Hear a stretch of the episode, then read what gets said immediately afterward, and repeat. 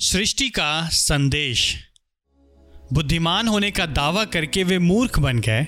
उन्होंने अविनाशी परमेश्वर की महिमा को नश्वर मनुष्य, पक्षियों, चौपायों और रेंगने वाले जंतुओं की मूर्ति की समानता में बदल डाला। रोमियो एक, बाईस और तेईस।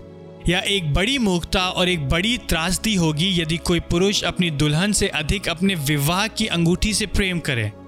किंतु यह खंड कहता है कि ऐसा ही हुआ है।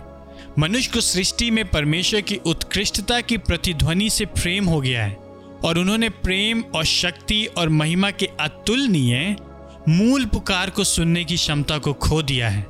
सृष्टि का संदेश ये है, इस पूरे विस्मयकारी विश्व के पीछे महिमा, शक्ति और उदारता का एक महान परमेश्वर है। तुम उसके हो क्योंकि उसने तुम्हें बनाया है। वो आपके विद्रोही जीवन को बनाए रखने में आपके साथ धैर्य रखता है।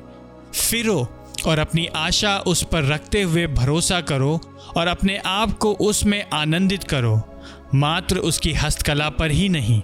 भजन 19 एक और दो के अनुसार, चौंधियाने वाले उज्जवल सूरज और नीले आकाश और बादलों और अनकही आकृतियों और रंगों और दिखाई देने वाली सभी वस्तुओं के सौंदर्य के साथ दिन उन सब के लिए उस संदेश की बातें करता है, जो लोग दिन की बात को सुनेंगे।